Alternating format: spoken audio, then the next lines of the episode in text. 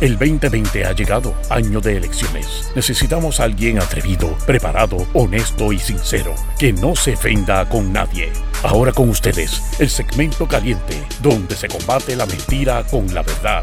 Démosle la bienvenida al licenciado Alejandro Herriman. Alejandro Herriman. Alejandro Herriman.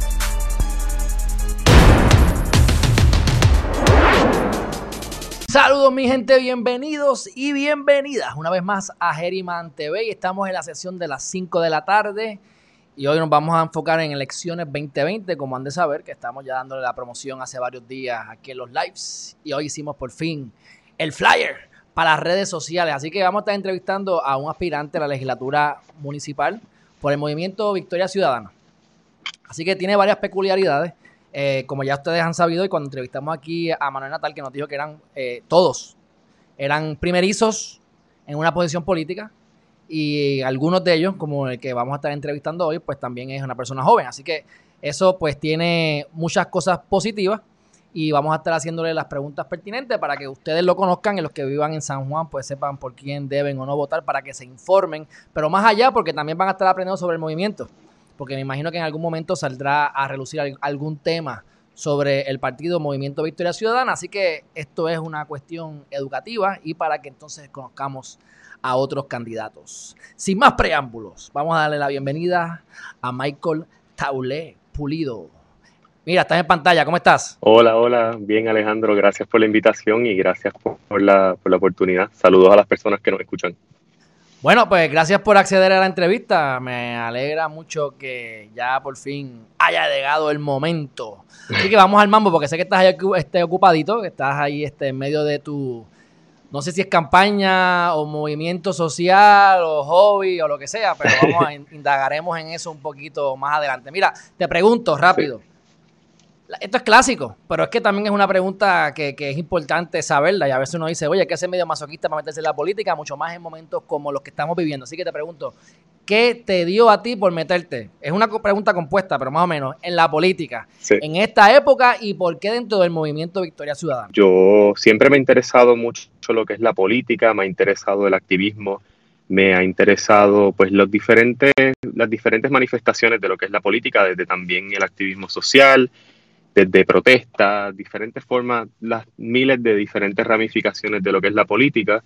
Yo me, dediqué a estudiar por cuatro años en mi bachillerato lo que es la ciencia política, que es un poquito más teórica, no, no necesariamente puedes estudiar en sí la política de Puerto Rico, pero me interesó, me, me, para darte un origen, quizás pues bajo la candidatura de Alexandra Lugar en ese momento, pues empecé a tener quizás un poquito más de interés en la política, ya que pues los partidos tradicionales yo creo que ya no apelan mucho a la juventud. Y, yo estaba bien desinteresado en ese momento, en el 2015 específicamente, y no me interesaba realmente mucho. Y nada, esa candidatura nueva, independiente, tanto de ella como Manuel Sidre, como el PPT, diferentes partidos o movimientos emergentes, me causó un interés genuino en ver de qué forma pues, pues trabaja la política en Puerto Rico. Y más adelante, pues después de estudiar esos cuatro años de bachillerato, que empecé a conocer más a, más a fondo la política, seguí bien directamente y bien atentamente lo que, es la, lo que fueron las elecciones de 2016, las seguí de principio a fin, me interesó muchísimo. Eh, también vi pues el lado negativo y pues de lo que es la política en sí, desde pues los medios de comunicación, la forma que se mueve la, las campañas.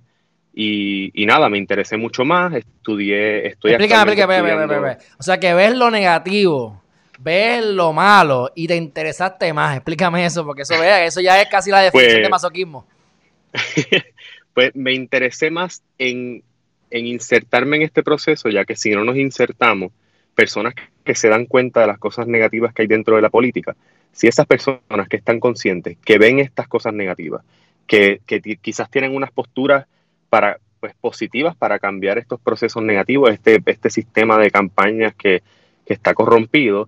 Si, esta, si este tipo de personas, incluyéndome, no se insertan en la política, pues nos vamos a quejar y no va a pasar nada. Y, en parte, eh, aquí es que entra el movimiento. El movimiento se organiza de una forma diferente, se organiza más como un movimiento que un partido donde hay pluralidad de pensamiento. ¿Cómo te enteraste? ¿Cómo te enteraste? Del movimiento. Sí, como, pues, porque de alguna forma llegaste allí y, ahora estás aspirando a, una, posición.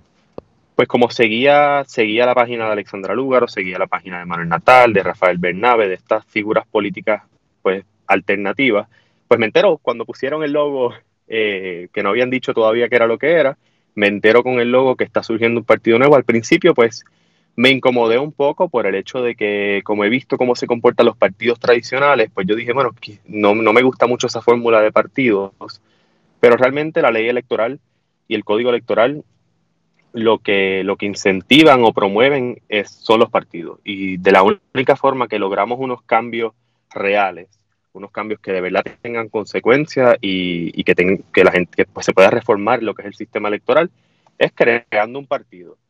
Y el movimiento pues surge bajo, bajo ese mismo concepto eh, y creo que, que, de todos los partidos creo que es el único que fomenta esa diversidad, que fomenta ese, esos cambios electorales que queremos lograr y aparte de eso, son diferentes fuerzas políticas que se unen en una por primera vez en la historia y, que realmente hay una oportunidad de hacer unos cambios. Que así me entero pues a través de las redes sociales, luego poco a poco me voy insertando en diferentes Convocaron, hicieron una convocatoria, te la convocatoria y te apareciste. Sí, en diferentes actividades, en el Teatro Tapia, el día que inauguraron lo que es ya el concepto del movimiento Victoria Ciudadana, asistí ese día, Luego me, fue interesando, no necesariamente en postularme a un, a un puesto político, pero sí en pues, querer ayudar al movimiento. Y luego pues surge la iniciativa de Manuel Natal de, de reclutar a sus diferentes candidatos y candidatas para lo que es la legislatura municipal de San Juan de una forma más participativa, más comunitaria. Y ahí pues me, me intereso y digo, pues mira, no me voy a quedar acá, ya que estoy estudiando administración pública, que es lo que estoy estudiando ahora mismo, mi maestría con concentración en gobierno y política pública, pues yo digo, mira, estoy estudiando esto, eventualmente voy a tener que insertarme en el gobierno, ya sea en un puesto político, en un puesto electivo, en una secretaría, como empleado de alguna, de alguna agencia, pues decidí, mira, si yo me estoy preparando para esto y yo tengo estas posturas que van acorde con lo que es el movimiento de Victoria Ciudadana, pues mira, me postulo, me hago disponible y, así fue, me hice disponible, me eligieron y, aquí estoy, eh, un candidato finalmente pues a la legislatura municipal de San Juan. ¿Cuándo fue que empezaste a estudiar la maestría? Empecé en el 2019 en agosto. Ya llevo, voy a entrar ahora a lo que es mi segundo y último año en la maestría. ¿Y cuándo fue que, y cuándo fue que decidiste entrar a, al movimiento como aspirante oficial? Eso fue eso fue mi primer semestre de maestría, como, como en noviembre más o menos, noviembre, diciembre, enero, ese fue mi, proceso de yo finalmente sentirme cómodo dentro, dentro de lo que es la política partidista y, dije, mira, me hago disponible, porque, porque si no nos hacemos disponibles, pues seguirán los mismos. Y pues esa, mi motivación realmente es no quedarme sentado en mi casa o quedarme en lo teórico, académico de lo que es la política o la administración pública, sino sentarme y tratar de, la, de, lo que he aprendido a, través de la academia, en mis vivencias personales, pues hacerlo disponible al país y quizás pues, pues cuando, llega, cuando llegue al poder o cuando llegue a esa posición en el gobierno, pues poder ofrecer eso sobre mí. Ok, este, dentro, sé que han estado trabajando lo de la plataforma de ustedes, la agenda urgente. Sé que todavía, no se ha todavía publicado oficialmente. Así que dentro de lo que te compete, como legislador y dentro, ¿verdad? Específicamente de San Juan, ¿qué partes, ya sean o planes tuyos que tienes personales que quieras empujar en la legislatura o que tú hayas participado de ese plan de alguna manera, cuáles son las partes que tú adoptas o adoptarías o entiendes que debes adoptar o vas a adoptar para San Juan este, en el 2021? Ok, la, agenda urgente es más lo que, como, como hemos explicado, quizás la pega que nos une esa agenda urgente existe desde que se fundó el partido. Y esa agenda, pues, es lo que la, literalmente como candidatos hay que firmarla, tenemos que estar de acuerdo con esa agenda urgente. Y son, es una agenda, pues, que, que va más allá de lo que es organizarnos como por debajo de un estatus político, como se han organizado pues las diferentes. Bueno, porque es imposible, bueno, vamos entonces a aclararlo entonces. Este, pues claro, es la pega que nos une porque somos todos diferentes, todos jalamos para diferentes lados, pero vamos a mantenernos unidos por esto. Así que si yo acepto a darle el ala para comer de la pechuga y me adapto aquí al plan, que nos, que todos estemos más o menos unísonos de la mano con el con la misma cosa. Sí, y, la, y la filosofía en sí es primero, pues, bregar con, con, los asuntos urgentes del país, como son el rescate de las instituciones públicas, el sistema de salud, y por último, pues, pues ya bregar con lo que es el estatus de, del país, que pues es algo que hay que resolver sí o sí, que está en esa agenda urgente, pero no es un enfoque de, de, defendemos pues la estabilidad o defendemos la independencia o la libre asociación, sino que vamos a hacer un proceso de una asamblea constitucional de estatus donde podemos definir realmente qué quiere decir cada estatus, los pros, los contras, implicaciones sociales, culturales, económicas de cada estatus político y luego de eso llevar un, lo que es un proceso educativo para que la gente realmente tenga por definición, por evidencia, lo que es cada estatus político, que no es que nos organizamos bajo un estatus específico, sino bajo una idea de crear todo un, todo un ejercicio para que la gente tenga una información real y pueda participar en un, proceso vinculante para resolver el estatus político. Y eso es lo que es la agenda urgente del movimiento en sí. El movimiento también está, está creando su programa de gobierno, ya está pues ya casi culminando ese proceso, ya eso es pues a nivel macro movimiento, movimiento que se ha dividido en tres redes cada red tiene un tema diferente. Está la red de género, red de salud, red de economía, red espiritual, red de la comunidad LGBT. Espera, espera, espera, espera, espera, espera, Háblame de la red espiritual. Esa está interesantísima. Yo no he, participado directamente ¿quién, esa está, red. ¿Quién está metido en eso? Que tú pues, sepas. Te lo digo y ah, yo pues, realmente pues, tranquilo, no, me, me dice ahorita que quiero entrevistar a quien esté a cargo de la parte espiritual. Eso sí que me llama la atención. te lo consigo, te lo consigo. Pero sí, se ha dividido en diferentes temáticas donde la gente participa, donde, se puede, donde puede participar quien sea que esté interesado en el programa de gobierno del movimiento, y economistas, personas de la comunidad LGBT, diferentes personas que, que sepan del tema. Y se va creando dentro de esas redes diferentes propuestas en, en, esas temáticas para que finalmente haya pues un todo un todo un panorama completo de las diferentes propuestas en diferentes temáticas del movimiento. Cuando hablamos previamente me dijiste que habían dos puntos que estabas enfocándote. Sí. Uno era el medio ambiente y otro era de la comunidad LGBT. Sí. Sí. La dije bien, ok. Pregunto, ¿qué necesidad tiene? Vamos a empezar por la, la, comunidad LGBT, Q. Sí. ¿Qué necesidades en San Juan? Si ese es el enfoque, o si tú lo estás viendo más macro o estás coordinándolo con otras personas para hacer un movimiento, ¿cuál es el plan que tiene?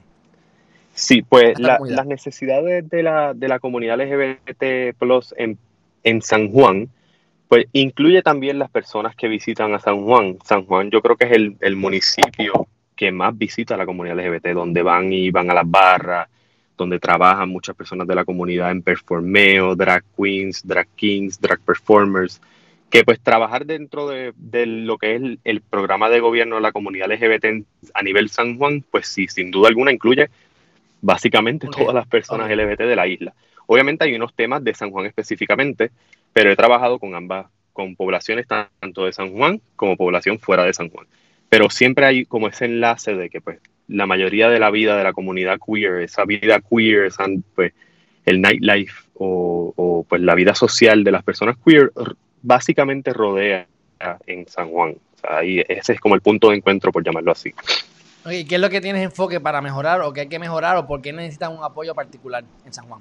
Pues sí, hay, ha habido como una, yo creo que el gobierno y las administraciones que han habido se han quedado en que como ya, ya nos podemos casar, como ya hay un matrimonio igualitario aprobado a nivel federal, pues que ya ahí está set, ahí están todos los derechos de la, de la comunidad LGBT y ya ahí está set. Pero realmente nuestras vidas no se limitan a un matrimonio o adoptar. Nuestras vidas es todos los días. Yo no puedo decidir, ah, hoy yo soy gay, pero mañana no. No, yo oye, yo, yo, yo, caso, yo he casado un matrimonio gay, pero les digo, está seguro? Bien. seguro? Qué bien. Pero, pero sí, eh, eh, son propuestas de todo. Yo, por ejemplo, estoy estamos trabajando una propuesta que no me pertenecen estas propuestas. Estas propuestas las he trabajado con diferentes personas, no es que me pertenecen, sino que las he construido con diferentes personas de la comunidad. Está una, por ejemplo, de identificar unas propiedades abandonadas o en desuso o estorbos públicos en San Juan y se a, un, a la comunidad LGBT en sí, ya sea una organización, unas personas que, que interés en esa, en esa propiedad y que en esa propiedad se pueda crear un centro cultural, un centro donde la, comunidad se pueda reunir, un centro seguro donde la comunidad pueda estar segura, también donde pueda haber empleos para la comunidad LGBT, como por ejemplo tenemos tantas drag queens, drag kings, drag performers en, Puerto Rico que tienen que estar a la merced quizás de una persona en una barra que le quiera dar pues un, un, venue, por decirlo así, y también es un, pues no le dan quizás el dinero que merecen y, y es crear ese espacio donde se pueda generar tanto dinero y, y, empleos para la comunidad y también pues para el municipio bajo una fórmula pues previamente acordada y que tengan ese espacio seguro. También donde en ese espacio seguro pueda tener un enfoque salobrista, donde se puedan entregar condones, donde se puedan entregar eh, profilácticos, diferentes tratamientos como el PEP, el PrEP y otro, otro, pues un aspecto más de salud también, que ahora mismo pues no hay muchas clínicas o muchos espacios de salud que se dediquen a lo, a lo que es la comunidad LGBT.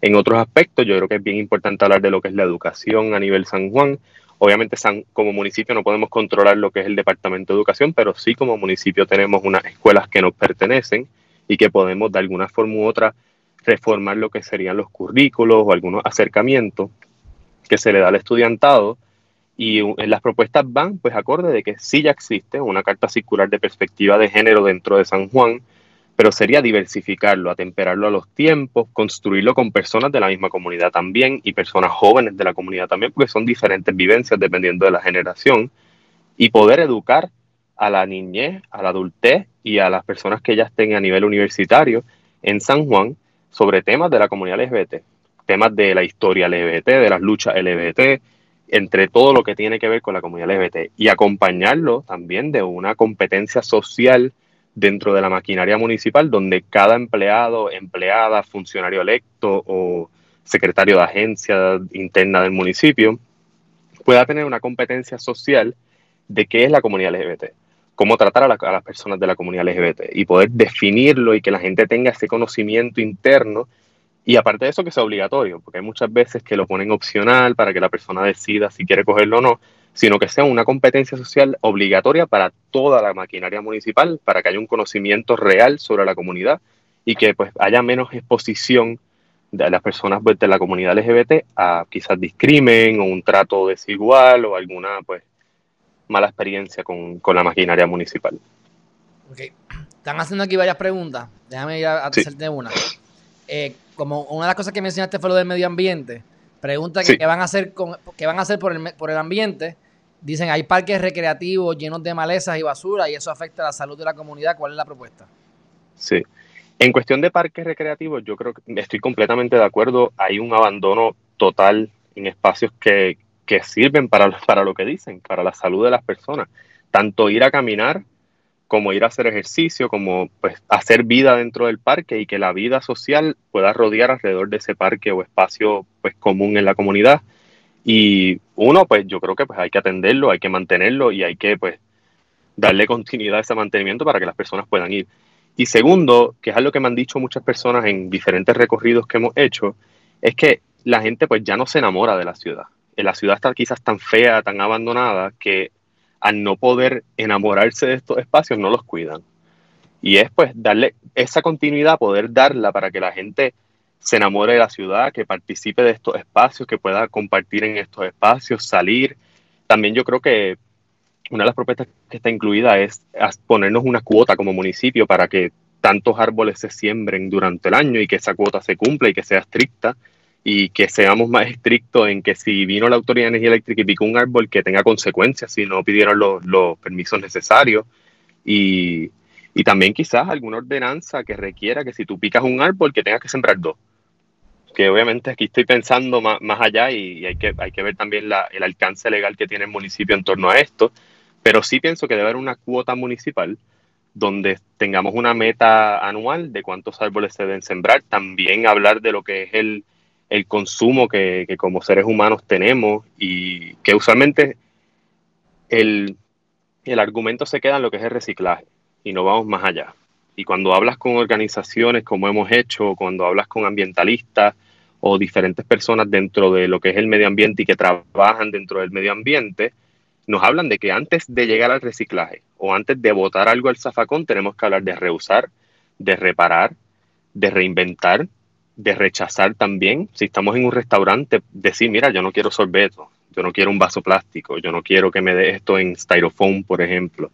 Y es también como municipio, ¿qué podemos hacer? Pues si la gente quiere, si queremos fomentar que la gente rechace el sorbeto, ¿por qué no prohibirlo? Vamos a prohibir el uso de sorbeto, vamos a tratar de prohibir también el styrofoam, ese tipo de propuesta que, que esa misma cultura que ya se está creando poco a poco dentro de lo que es la, la ciudadanía o la, o la población de San Juan, poder oficializarlo con ordenanza. Obviamente esto implica una, un argumento económico, quizás que un pequeño comerciante no puede sufragar un gasto de quizás un sorbeto compostable o un empaque compostable porque no tiene la accesibilidad económica y es ver también cómo el municipio puede ayudar a, a estos pequeños y medianos comerciantes. Y es ver cómo se le puede dar quizás un incentivo por haber hecho ese cambio, o quizás en permisología, poder darle quizás un incentivo, una exención. Y eh, eso es más o menos, pues, dos propuestas de lo que es el medio ambiente. Puedo seguir y, y decirte muchas más. Ok. Eh, preguntan por acá, estando en la legislatura, ¿qué legado es el que aspiras a dejar en la ciudad? Yo creo que uno, eh, que la juventud de una vez por todas nos escuchen. Yo tengo 23 años y, y, realmente yo no me siento escuchado. La única vez que me sentí escuchado fue en las calles en el 2019, donde pues nos escucharon a las buenas o a las malas, y, pero que, que realmente la gente pueda tener una persona que sea eco de pues, lo que son los reclamos de la misma juventud. Quiero dejar un legado de que también la gente sienta que el municipio responde no que sea que pues yo reclamé hoy y me contestaron en un año, o reclamé hoy y vámonos, menos todavía, seis meses. Seis meses es demasiado para tú estar contestándole a la ciudadanía, sino que hay un enlace directo desde lo que es un legislador municipal o legisladora municipal con la ciudadanía. Porque ahora mismo pues se limita mucho esa, ese rol de un legislador municipal, se, para mí se limita mucho y yo creo que hay que redefinir lo que quiere decir un legislador municipal y empezar a quizás tener más responsabilidades, más iniciativas para poder pues que crear un enlace en lo que es la ciudadanía y, el, y la legislatura municipal. Pero en cuestión de legado, eso mismo, también con la comunidad LGBT, yo creo que ya es hora de parar de usar la comunidad LGBT como un token para ganar votos, sino atenderla realmente, escucharla, reunirse con ella y levantar esa información y bregarla, porque usualmente pues utilizan este eh, pues a un sector de como dos personas o cinco de la comunidad y ya pues eso, escuchar la comunidad y crean unas propuestas basándose en pues, esa pequeña reunión que, que, pudieron hacer dentro del partido, porque también es la visión partidista de que solo escucho a las personas de mi partido y quizás en legado pues eso, poder dejar un legado de participación, un legado de inclusión, un legado de diversidad, un legado de tolerancia y, y también de juventud, una mentalidad de fresca, mentalidad de jóvenes, que tenemos unos reclamos que realmente no se están atendiendo. Ok, ¿Cómo te estás promocionando? ¿Qué estás haciendo para que la gente número uno te conozca? Para que reclute gente, yo no sé, para que la gente vaya a votar, porque en las comunidades, por más que a la gente le encante a las comunidades, o sea, este, yo no creo que la comunidad de Vargas Bidot, si él va y brega con la gente que está ahí debajo del puente, ellos fueron los que votaron por él. O sea, como por más que sea, hay que buscar a la gente que vaya a votar. ¿Qué están haciendo para poderle claro. votar? Pues hay varias iniciativas. Dentro del movimiento en sí hay una campaña amplia para que la gente pues, se inscriba a votar o se reactive. Porque si uno no, ha votado hace dos elecciones, pues te tienes que reactivar, porque esa es la, esa es la regla pues, en la Comisión Estatal de Elecciones, que si no votas en dos elecciones corridas te desactivan y tienes que ir a la comisión y reactivarte. Hay una campaña dentro, pues como mencioné, el movimiento, desde el comisionado electoral del movimiento, nosotros estamos haciendo una, unas iniciativas que se llama Puerta a Puerta, donde vamos literalmente tocando puertas, tanto yo como mis compañeros y compañeras de la legislatura municipal, Manuel Natal también como candidato a alcalde. Tocamos la puerta, tenemos conversaciones y nos aseguramos que las personas, si no están inscritas o están desactivas, poder pues, reclutar esa, esa información, poder eh, anotarla y llamar a esa persona para que por favor se inscriba y que esté, que esté pues activa y consciente y, e informada de lo que es nuestra campaña, nuestras propuestas. Y aparte de eso, levantar información de necesidades urgentes que tiene la gente en San Juan que no se han atendido por los últimos pues, cuatro años, por decirlo así. Y y es, esa es la iniciativa más o menos. Obviamente va, más cercano a la elección, vamos a, vamos a, tratar de activar a más personas, tanto como funcionarios de colegio, porque igual, igual de importante, igual que, que es importante votar, es importante defender esos votos el día de las elecciones, que ahora mismo también hay una campaña pues para que la gente se apunte para ser funcionarios y funcionarios de colegio porque pues yo creo que el ejemplo de las primarias es suficiente para, darnos cuenta que, esta gente de la comisión y de los partidos tradicionales no tienen ningún compromiso con que la gente pueda votar.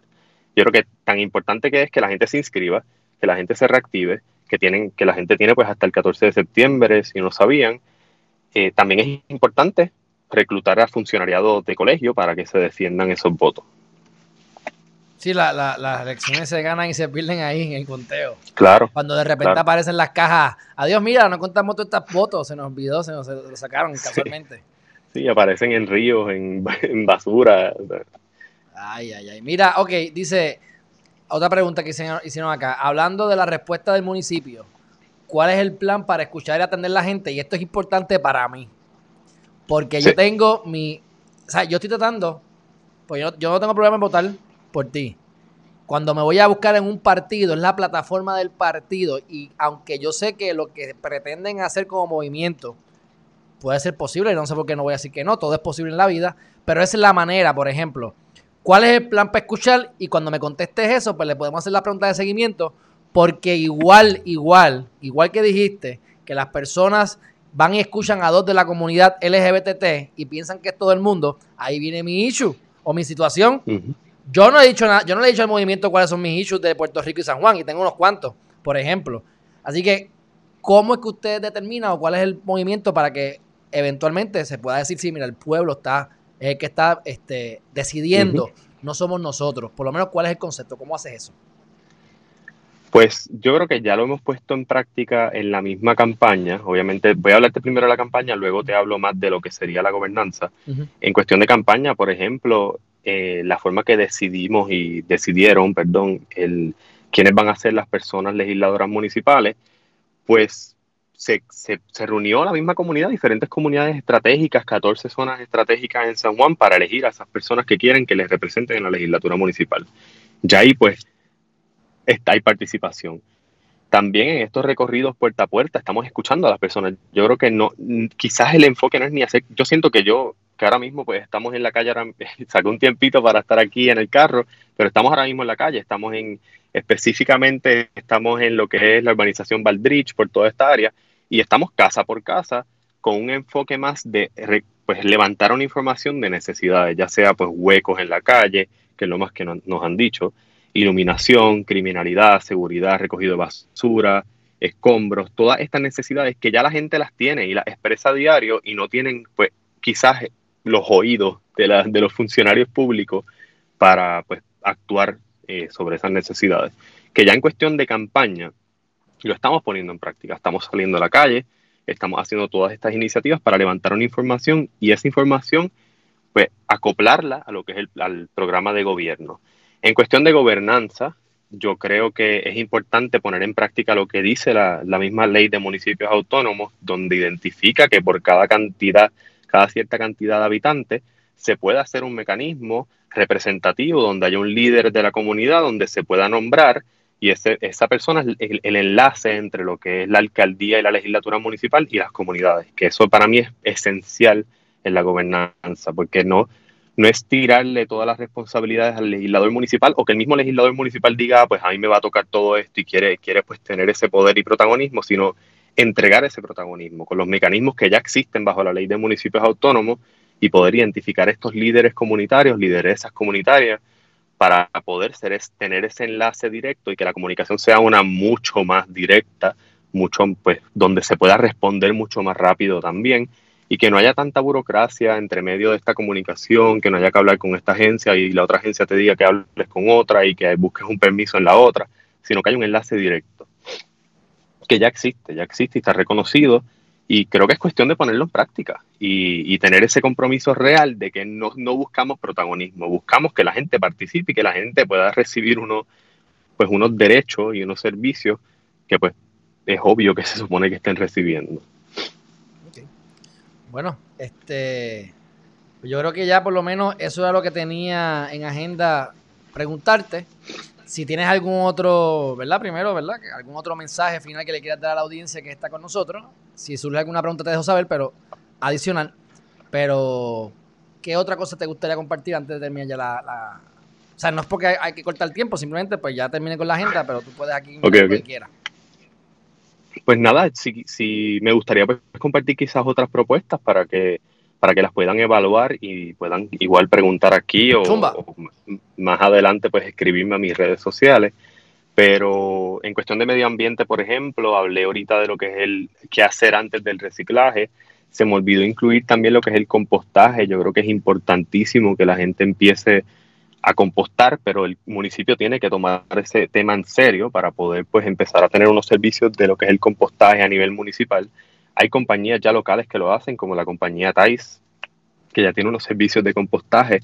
Y es ver de qué forma podemos hacer toda una maquinaria desde educación, cultura, hasta lo que es el municipio y servicio de compostar, que creo que es importantísimo que ya de una vez por todas se empiece a hacer, porque si, como me han dicho muchas organizaciones con quien he podido hablar, he podido hablar y ambientalistas, usualmente hablamos de basura pero no es realmente basura una cáscara de guineo cuando puede ser un recurso de pues, quizás abono para la tierra, convertirlo en composta y que te sirva de recurso para hacer una economía pues circular donde se pues reuse quizás esos recursos que iban a ser basura al principio, pues poder usarlos para, para poder pues, fomentar el que no se bote tanto, el que los vertederos no se nos llenen tanto y, y eso es en cuestión de lo que es compostaje. En cuestión de la comunidad LGBT, como mencioné ahorita, yo creo que también es importante crear un cuerpo que tenga realmente un poder decisional de que sea representado por la misma comunidad, quizás un observatorio, hay personas que le llaman task force, pero no me gusta usar esa palabra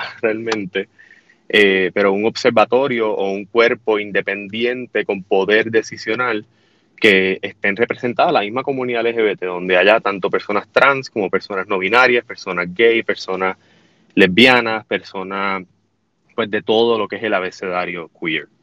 Y que esas mismas personas puedan tener un poder decisional, porque usualmente pues tienen, como dijo ahorita, este, esta persona token de la comunidad, donde pues ya hablé con la comunidad porque tengo esa persona que me asesora, cuando realmente debería ser un, mucho más amplio esa forma de, de decidir. Y también ceder esos poderes. Yo creo que que si se crea un, cuerpo independiente que esté organizado de cierta forma pues, efectiva de la comunidad representativa y se le da el poder decisional, yo creo que podemos mejorar la calidad de vida realmente de, las personas de la comunidad LGBT. Ok. Bueno, pues, ¿dónde van a estar en estos próximos días? Estamos hoy, como dije, en la urbanización Valdrich. En el día de mañana estamos en la urbanización. Sí, en el día de mañana estamos en el precinto 4, específicamente en la urbanización San Gerardo y algún pues áreas cercanas allí. Y luego estamos los jueves en lo que es el precinto 5, eso es Caimito, el San Juan, pues lo que es el área sur, y Cupey Alto, Cupey Bajo, de esa área por allí. Los viernes estamos en el precinto 3 que igualmente si se quieren apuntar como voluntarios o voluntarias lo pueden hacer. Estamos eh, realmente tocar puertas y tener estas conversaciones y levantar información. No queremos hacer caravanas, no queremos hacer pues tumbacocos o este, esta pues forma de hacer campaña tradicional que se montan en las tumbacocos y lo que hacen es ruido. Realmente no hay una conversación con las personas donde se pueda levantar una información de necesidades y donde se den a conocer también, que es un aspecto que no mencioné. Ahora mismo yo, por ejemplo, que estoy activo en la política actualmente, donde estudié ciencias políticas y estoy estudiando administración pública, yo no conozco a mi legislatura municipal de San Juan.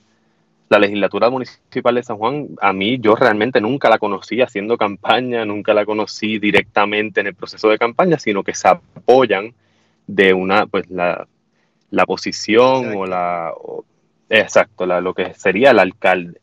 Y el mismo, también en la práctica los mismos alcaldes o alcaldesas escogen a dedo a esas personas, que en este caso es diferente. Yo, por ejemplo, como candidato a legislador municipal estoy saliendo a hacer campaña y mis 13 compañeros y compañeras también lo están haciendo, que es importantísimo que la gente, tanto los mismos candidatos a legisladores municipales estén haciendo campañas, se estén dando a conocer, porque yo creo que ya la gente está harta de no saber por quién estar votando o que me pasen por al lado de una caravana y ya digan, pues me di a conocer, sino que salgan, hablen con, su, con, su, con sus comunidades y puedan realmente darse a conocer y que las personas no voten a ciegas, las personas no tengan que rajar papeleta para que entre el equipo de Manuel, sino que nos conocen, nos conocen y puedan votar por Manuel y las 14 personas que están en la legislatura municipal, que es importantísimo en ese aspecto que le, empezamos a exigir a estas personas que quieren entrar a nuestra, legislatura municipal, que es igual de importante que cualquier otra posición, que pues, conocer a estas personas, que es lo que estamos haciendo, lo estamos poniendo en práctica y creo que ya es hora de, exigirle estas cosas mínimas, que creo que es lo más mínimo que le podemos exigir a estas personas. Pues excelente, pues te deseo lo mejor. Siga, siga ahí andando antes de que se acabe el sol y puedas ahí estrechar la mano y reclutar a dos o tres más. Este, gracias, gracias. ¿Dónde te puede conseguir la gente? ¿Cómo se pueden comunicar contigo? ¿Cómo pueden seguir lo que estás haciendo? Tengo, tengo tres redes sociales, tanto en Facebook como Twitter e Instagram. En Facebook e Instagram soy Michael Taule Pulido, arroba Michael Taule Pulido. En Twitter es arroba Taule Michael. Traté de hacerlo igual, pero no cabe el, el Michael Taule Pulido. Así que en Twitter me consiguen como Taule Michael y en Facebook e Instagram Michael Taule Pulido. Ahí mismo me pueden escribir. Yo voy a seguir posteando diferentes propuestas, diferentes iniciativas que van a poder realmente pues conocerme mejor, tal vez conocerme también de un aspecto más personal, porque hay veces que comparto cosas personales, donde puedan conocerme por quién yo soy y no necesariamente como pues como un político nada más. Y nada, me consiguen ahí y, también pueden, a través de la página de Manuel Natal Albelo, pueden ver diferentes propuestas centrales de nuestra campaña. Les invito también a analizar las candidaturas de mis compañeros y compañeras a, la legislatura municipal. Todos, todos, todos y todas tenemos diferentes pues, redes sociales que nos pueden buscar igualmente. Excelente. Bueno, pues muchas gracias por acceder a la entrevista. Ha sido un placer. Sí, sí, gracias. Y seguiremos en comunicación. Mayor de los éxitos. Gracias. Gracias por la, por la oportunidad, Alejandro. En verdad la agradezco y, gracias por, por darme voz. Claro que sí, claro que sí. Pues siempre bienvenido para lo que quiera. Aquí, aquí tiene este canal disponible siempre, ¿sabes? Gracias, gracias, Alejandro. Muchas bueno, papá, te cuida. Oye, me gustó porque fíjate, ya cuando se me acabó la agenda y él quería seguir hablando, y eso es importante, eso es bueno. Este, se está expresando bien. Creo que fue coherente, creo que lo entendí, creo que lo entendí. Así que este, por aquí tenemos a Naida Boboni Cabrera, que la vamos a estar entrevistando mañana a las 5 de la tarde. Así que mi gente, miren está por aquí en todo momento. Si ustedes me ven que a veces yo me muevo un poquito, es porque estoy aquí recibiendo cantazos del niño, besitos, él me muerde, él me chupa la misma, mira, me, me, me chupa, él hace de todo. Entonces siempre está molestando sin parar. Él duerme por la mañana y molesta por las noches. Mi gente, un fuerte abrazo. Mañana a las 8 de la mañana con las noticias más importantes. Ah, y por cierto, esta mañana dentro del live, no solo, es que, sé que son pueden ser largos, pero son interesantes.